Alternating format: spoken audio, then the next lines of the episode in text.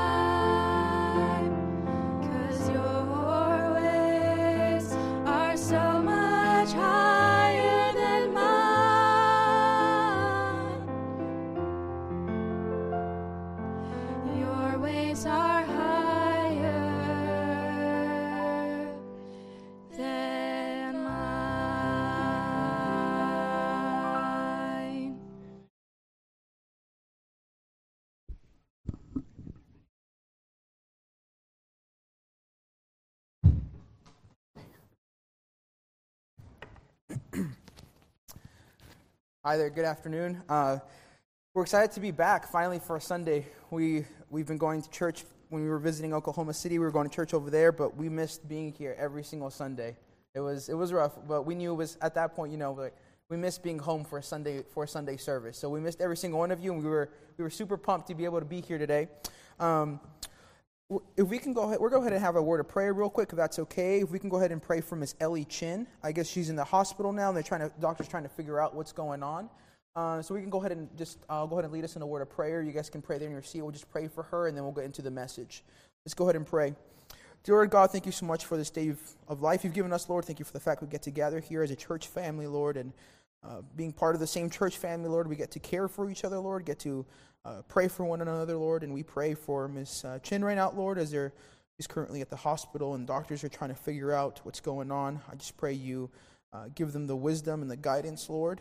Give them uh, the ability to find out what's going on. And I just pray you help us all here to keep on praying for her. Help us to be there for her and the family. And I just pray your hand over the whole situation. Help us to uh, get something from the message you have for us. Thank you for already meeting with us so far, Lord. Thank you for um, blessing us so much, Lord, and even just your gift of salvation. Pray you be with the rest of the service. Give me the words to say, Lord, and um, give me liberty in your name we pray. Amen. Amen. We're going to be reading out of Matthew chapter 20. Matthew chapter 20.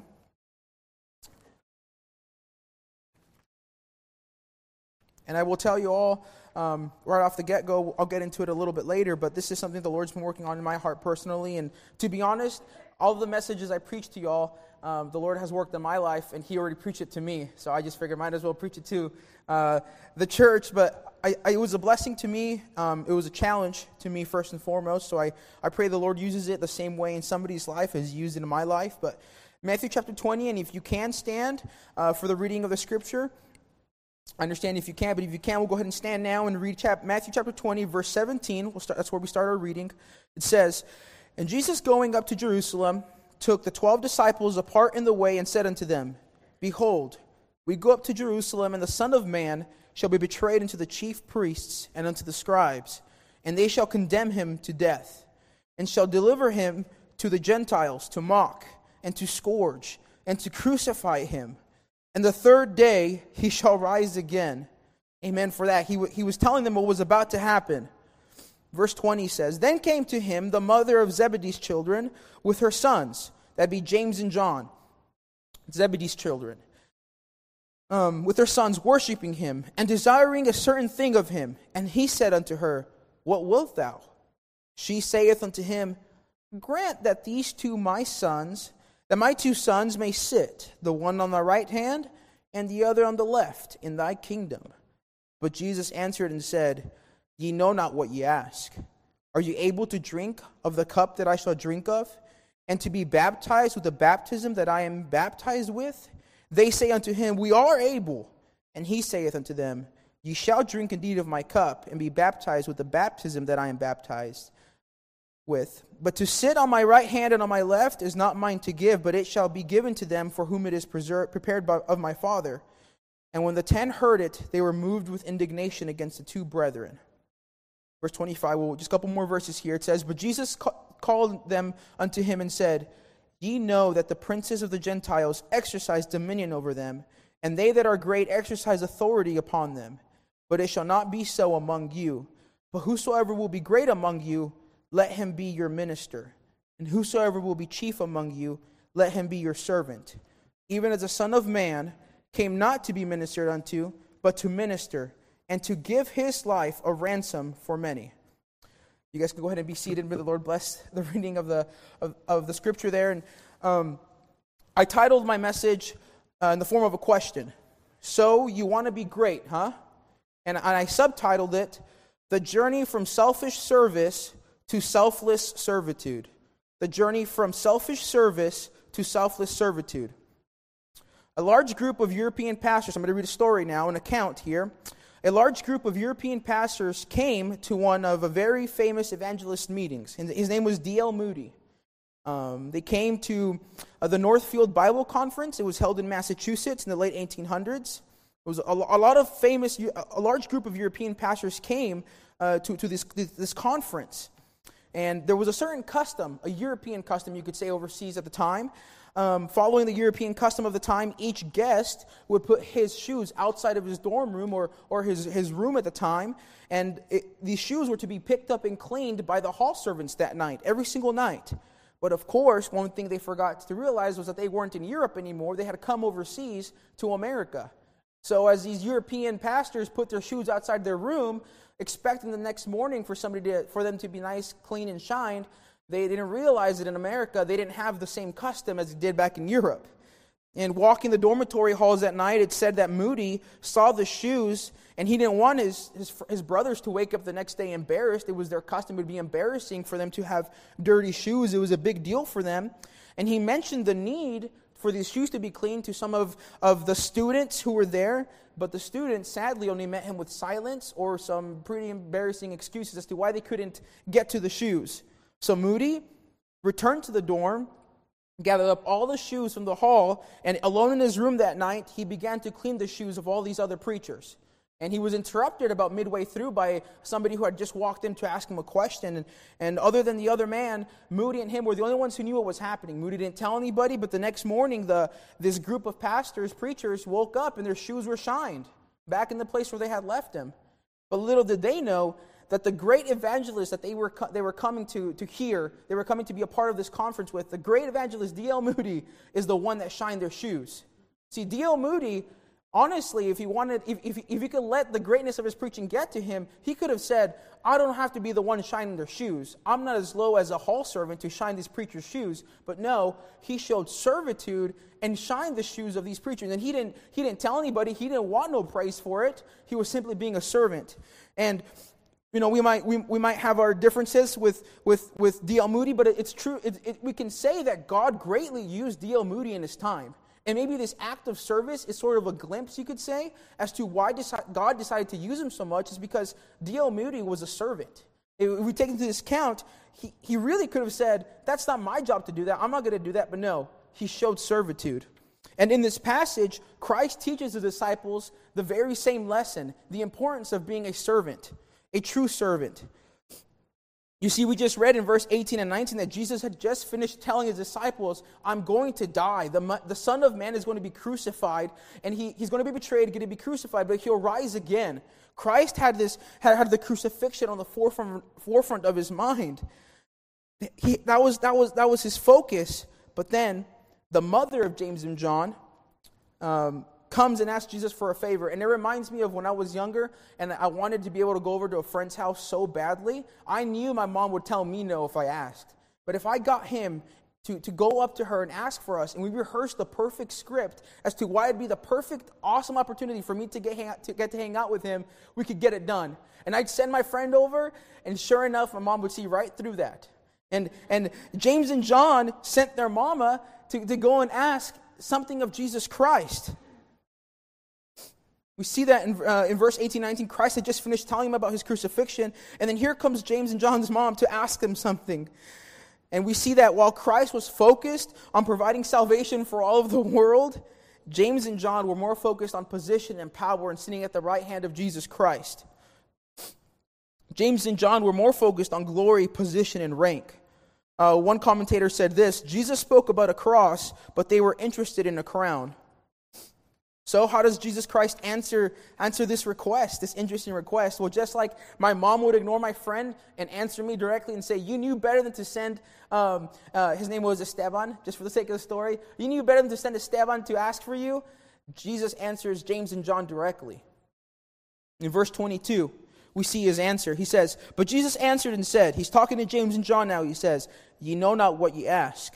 Are you able to drink of the cup that I shall drink of, and to be baptized with the baptism that I am baptized with?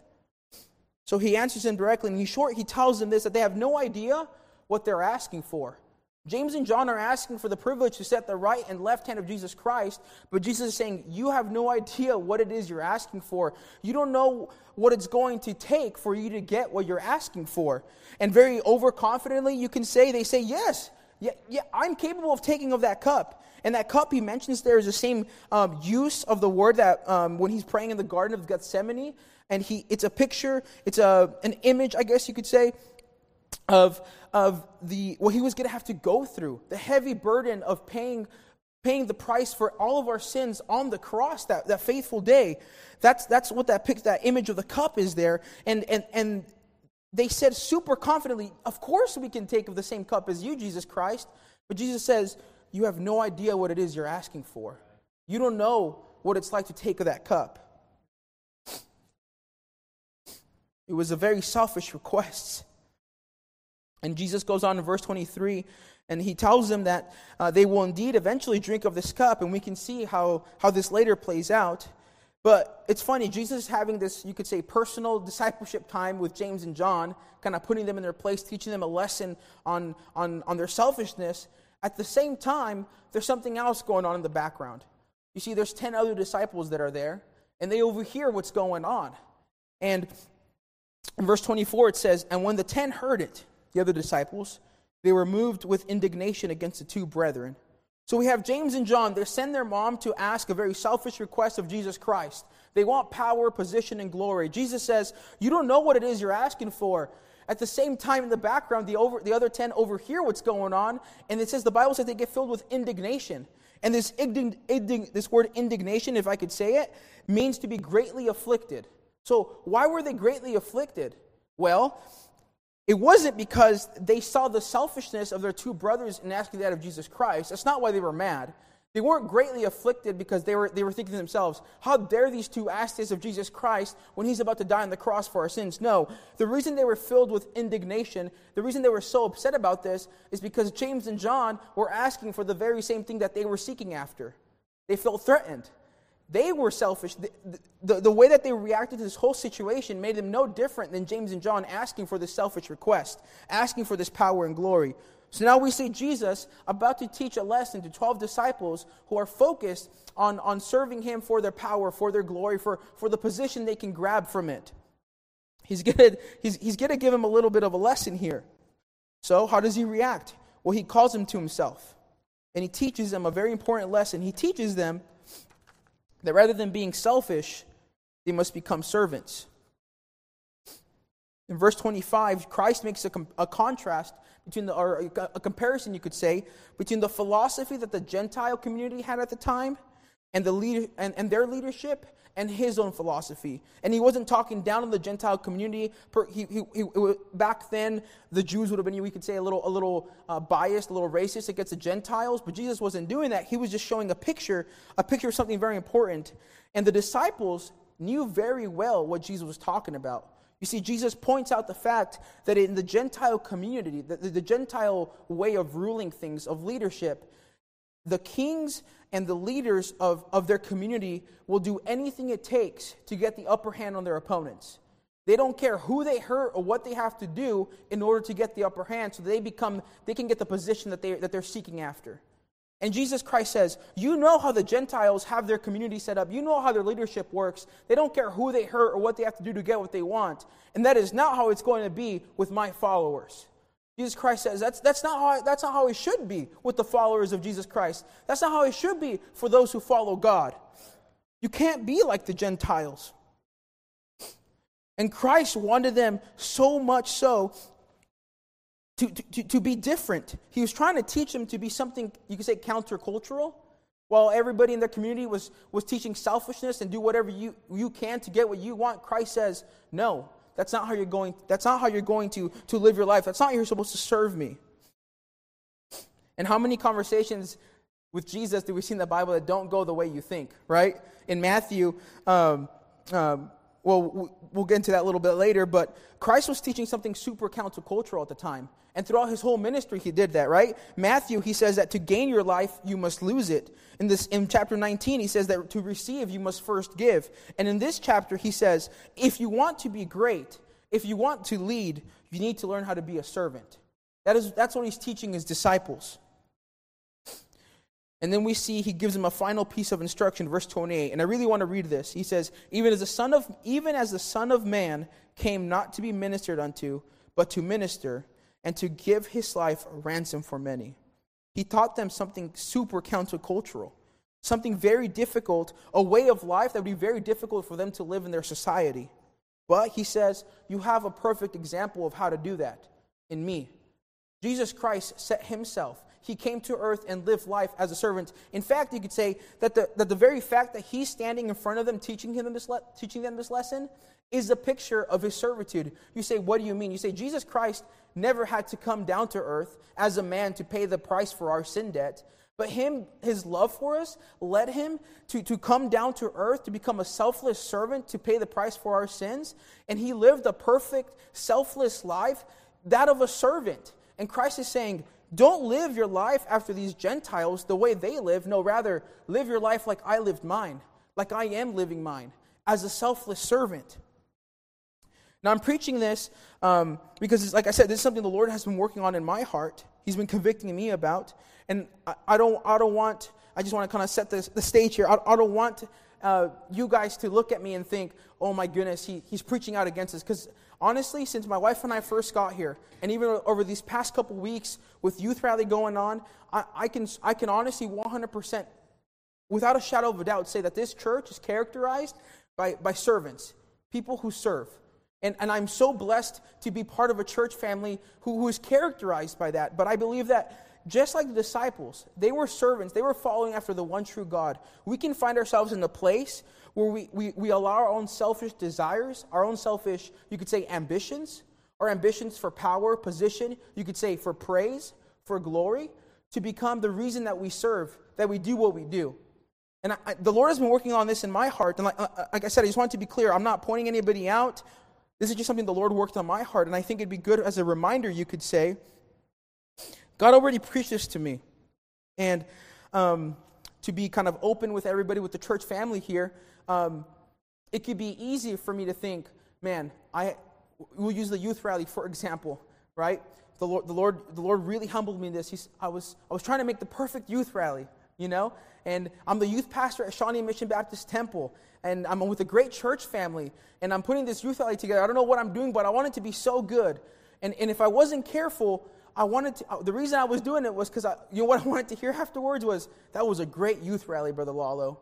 That was great. Man, Brother Lalo, you're doing so good with the teens. Good job. But God humbled when He said, You know why you should look at this position instead of you get to serve me with your life and I take care of your, finan- of your finances? They pay you to serve me. How incredible is that? And God was really teaching me something that if I'm not careful, I'll find myself in the same position as disciples. I say, I've given my life to God. I'm surrendered to full time service. I'm in the ministry. I get to serve under a great man of God. But if I'm not careful, that may all look good on the outside, but I become James, just like James and John, and I start doing things. I start serving people, and it's not for the right reasons. It's because I'm doing it for position, for glory, for power, for the praise that it can get me. And just like the disciples in this passage, Jesus had to teach me, and Jesus needs to teach all of us that sometimes we have to, whether we know it or not, we've gotten ourselves in a position where we're just serving selfishly. But Christ doesn't want that for us. He wants us to be selfless servants. Selfless servants. The journey from selfish service to selfless servitude. So, I want to look at four things that I think the Lord revealed in this passage that can help us just four points, and I'll, I'll blow through them quickly. Four things that we can apply to our lives to help us go from selfish service to selfless servants. The first thing is in verse number 20. It says, Then came to him the mother of Zebedee's children with, uh, with her sons, worshiping him and desiring a certain thing of him. And the first thing I have is check your motives. You see, James and John were servants of Christ. They were following the one and only true Messiah. They believed in him wholeheartedly. But at some point, their motives changed. And, and, and their motives, they were serving him for the wrong reasons. And the Lord taught me, and I think, I think it's, it's good for all, us, all of us to hear that whenever we're, if we want to go from selfish service to selfless servants, the first thing we need to do is check our motives. What are your motives for you teaching that Sunday school every single Sunday faithfully? What are your motives for you practicing that song? Is it so that you sound super good and everybody says, You did so good? That was a blessing. And it, it's even, there's pastor preaches, I'm, I'm trying to learn how to preach, and Brother Gus is here, he's, he's, he's preaching different churches.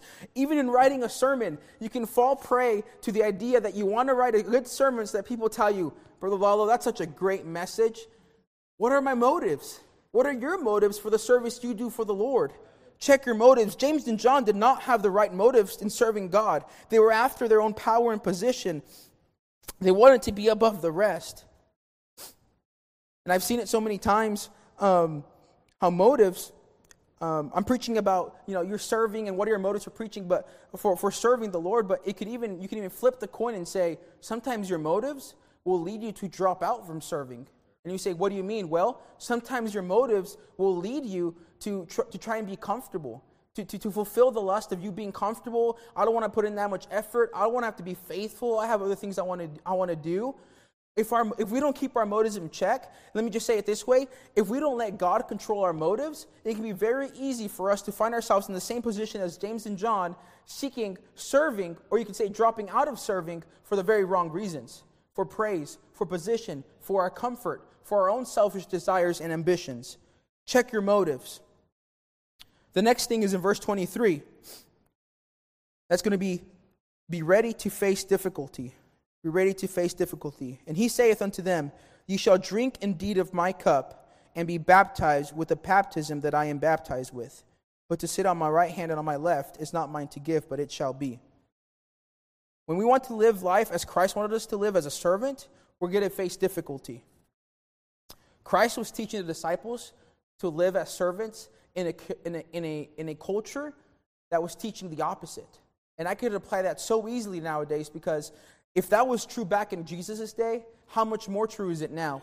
Christ wants his believers to be selfless servants in a society that teaches you to do whatever you can to do whatever you can do to get what you want. It doesn't matter what you have to do, it doesn't matter who you have to hurt, it doesn't matter how you have the lies you have to tell. It doesn't none of that matters. It doesn't matter who you have to cheat. You do what you want to do. You do what you have to do to get what you want. Pull yourself up by your bootstraps and do what, just do everything you can to do to, to get to the place you want to be. And Christ is teaching something that's so countercultural back then, it's still countercultural today, and that he wants to be selfish, selfless servants in a society that teaches you to be selfish. Selfish in every aspect of your life. And when you do that in a society that's selfish, you're going to be faced with opposition. When you try to be a servant in a society that teaches you to do everything for yourself, you're going to be faced with opposition. And if that wasn't enough, we have something called the flesh that's attached to us 24 7, that's always fighting against us from being selfless, from being a servant to those around us. Check your motives. Be ready to face difficulty. Difficulty from the world and from even, even from your own flesh. Philippians 1, verse 29 says, For unto you it is given in the behalf of Christ, not only to believe on him, but also to suffer for his sake. When we follow Jesus Christ with our lives, especially in this society, and He leads you to become a servant, to be a selfless servant, you're going to be faced with a lot of difficulty.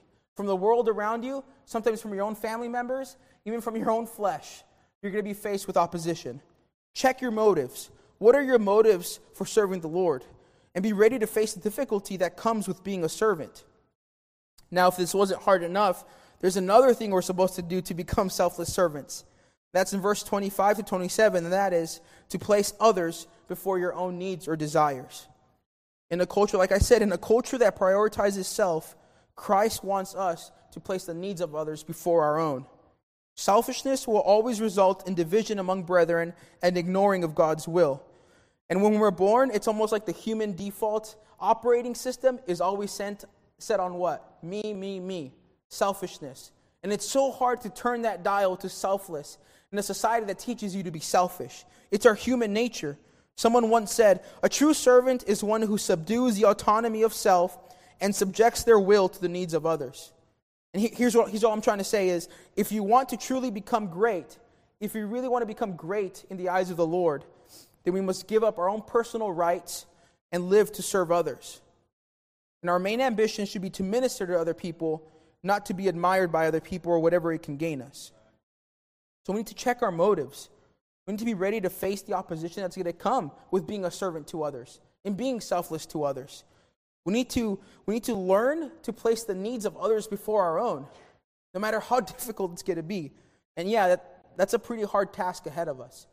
Me working at Shawnee Mission Baptist Temple at a church, it's still hard for me to do sometimes. Imagine living, working out in the world as, as the teens are growing up and they, they have to start working for themselves and they eventually start their own families. It's, it's, it's hard. It's hard to put the needs of others above your own, especially when the people that you're trying to serve don't want to serve back. They can't even say a simple thank you. In fact, they just spit in your face. It's difficult. It's hard. But the same example that Christ left for the disciples is the same example we have for us today. And that's Jesus Christ. Verse 28 says, Even as the Son of Man, came not to be ministered unto, but to minister and to give his life a ransom for many. Christ was the perfect example of servitude. He always put the needs of others before himself, before his own needs. And even so, that's, that, that point is so true to the fact that he gave up his position in heaven to become a lonely human being to pay the price for our sins. What a greater picture of service do we have than that? And just the way he lived his life. Christ says, I know what I'm asking you to do is going to be hard. And I know it goes against your human nature. And I know it, get, it goes against what society wants you to live. But let me tell you, that's why I came to earth and I lived an example of how you're supposed to live. And with my strength, with my power, you can live a life that is characterized as a selfless servant. And this wasn't a very deep message, you could say. It's, you know, people preach on selfishness all the time, but like I said, the Lord made it so evident to me in my life recently. Pastor always tells me whenever we talk about sermons is rocks and donkeys. And we'll, we'll quote that sometimes, especially after somebody says, Oh, good job on your message, Pastor. Good job on your message, Brother Lalo. Rocks and donkeys. You say, What do you mean? Well, God uses rocks and donkeys in the Bible to preach, so we should be honored that He gets to use us to preach. But we, why do we have to come up with a quote like that? Well, because it's easy for me to start preaching, for us to preach and serve the Lord with our lives for the wrong motives, for the right reasons, with our own ambitions in mind. And it's easy for us to start, to start putting our needs above the needs of others to, to reach those ambitions, those goals.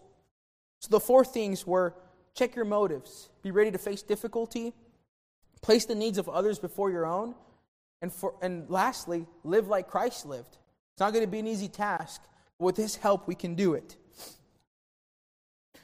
And like I said, it wasn't deep, but I think it's a great reminder because this journey that we're on of trying to be selfless servants, being a servant to those around us, this battle that we're going to have to face to get to that point is going to have to go on as long as we live on this earth. Which is why I think sometimes we need just a little checkpoint, a little reminder to remind us that Christ came to earth as a servant, and we're supposed to imitate Christ. We're supposed to let we're supposed to live, live, live life like he did, as a selfless servant. See, the world we live in doesn't need any more selfish Christians. There's enough of those. And the world we need in doesn't need any more selfish celebrities, athletes, politicians, kings and queens, presidents. The world we live in doesn't need pastors who are selfish and they steal from their, from their church. The world we live in doesn't need selfish um, uh, parents destroying families because of their own selfish desires and lusts. And the world we live in doesn't need more Christians compromising, selfish Christians, I could say, compromising on their standards simply because they want certain praise or acquisition from, from friends at work or something like that. The world we live in needs servant pastors and missionaries who will pour their lives into their, to the people God's called them to. The world we live in needs pastors who put the needs of their flock above their own. And I'm thankful for a pastor who does that. A pastor who, who will drop whatever he's doing to put the needs of us above his own. The world needs husbands who put the needs of their wives above their own, wives who put their husbands' needs above their own. And the parents need to see a loving relationship between two selfless parents who love each other, selfless parents who love on them. And, and as a youth pastor, I have to preach to the teens a little bit, but you know what the world needs is teenagers who are selfless servants who go out into the world and show the rest of the world that you don't have to be a spoiled, selfish brat like the rest of the teenagers around the world are. Selfless servitude can be applied to teenagers as well. The world needs church members who will serve selflessly, regardless of whether they receive praise or recognition for whatever they do. The world needs those who will serve faithfully, even when it would seem easy to just take the easy road out and fulfill the, you could say, the motives of their comfort, of, of, of taking it easy on a Sunday every once in a while. Or uh, maybe I just show up to preaching because, you know what? My motive is I want to be comfortable. I don't want, to, I don't want God to stretch me. The world needs Christians, like Pastor preached, the value of a soul this morning. We preached about the salvation message this morning. It's what it was. And the world needs selfless Christians who are going to go out and not care if people praise them, not care if people ridicule them, who'll go out and share the gospel unashamed. Selfless servants will go out and share the gospel with others. And let me tell you, when the world, when the world, I think the world will receive the gospel a lot better when the person it's coming from, all they can see is, that's a servant. I want to listen to what they're talking about. All they do is serve others. Christ is calling us to be servants in a world that goes against that. But man, do we need selfless servants. Another quote says, Do all the good you can by all the means you can, in all the ways you can, in all the places you can, at all the times you can, to all the people you can, for as long as you can. Selfless servants. Even worldly people recognize whenever somebody is not selfish, whenever somebody puts the needs of others before them. And just think of what we could do for Jesus Christ when the world, we could say, when Johnson County, when Shawnee sees Shawnee Mission Baptist Temple, that church is full of selfless servants. Servants that their motive is just simply to glorify God with their life, with their body, who, who, who are facing difficulty head on together as a family, who, who, who are putting the needs of others before their own. Think about the impact that a church like that could have in a community. Think about the impact you individually at your workplace, to your lost family members. Think about what you could do for Jesus Christ if you simply lowered yourself to be a selfless servant for Him. The world needs Christians who show what Christ is like, and He was a selfless servant to the world. You can go ahead and close your eyes. We'll go ahead and lead us in a word of prayer. Dear Lord, thank you so much for the opportunity, Lord, and I just I just thank you, Lord, for this truth you made real in my life, Lord. And I just pray you keep on growing me, Lord, and helping me, Lord, to go from um, selfish service, Lord, to a selfless servant. And I pray that uh, you use this message, Lord, to maybe um, use it as a checkpoint, maybe for the people here, Lord, that um, a church you've already used, Lord, a church full of servants, a reminder, Lord, that what you need is servants, God. Nobody with selfish motives serving you for their own proper, for their own praise or their own position, Lord, but just selfless servants. And I pray you help us all, Lord, to come humble before you and allow you to use us as your servants faithfully for whatever you have for us. Thank you for everything you've done, Lord. Just be with us, Lord. And if you're speaking to any hearts, Lord, I pray you convict them, Lord, and pry them to come forward, Lord, even in their seat, Lord. Help them, Lord, to get things right with you, Lord, to continue doing the things they've been doing for you. Your name we pray, amen. As, as we all stand, um, just going to sing, but uh, just ask yourself are you selfishly serving for what you can gain from it?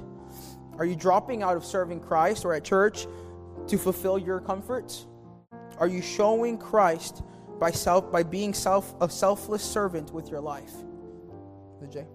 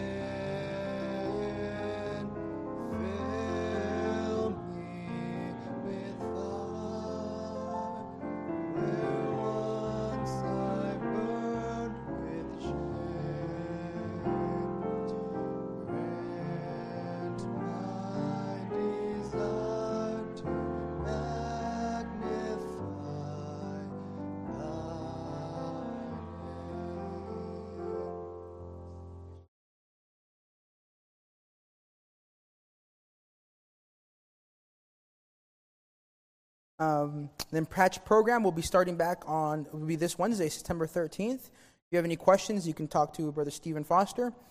Uh, we do have Brother John Roy. He'll be preaching with us September 17th. Uh, men's recharge coming up September 22nd to 23rd.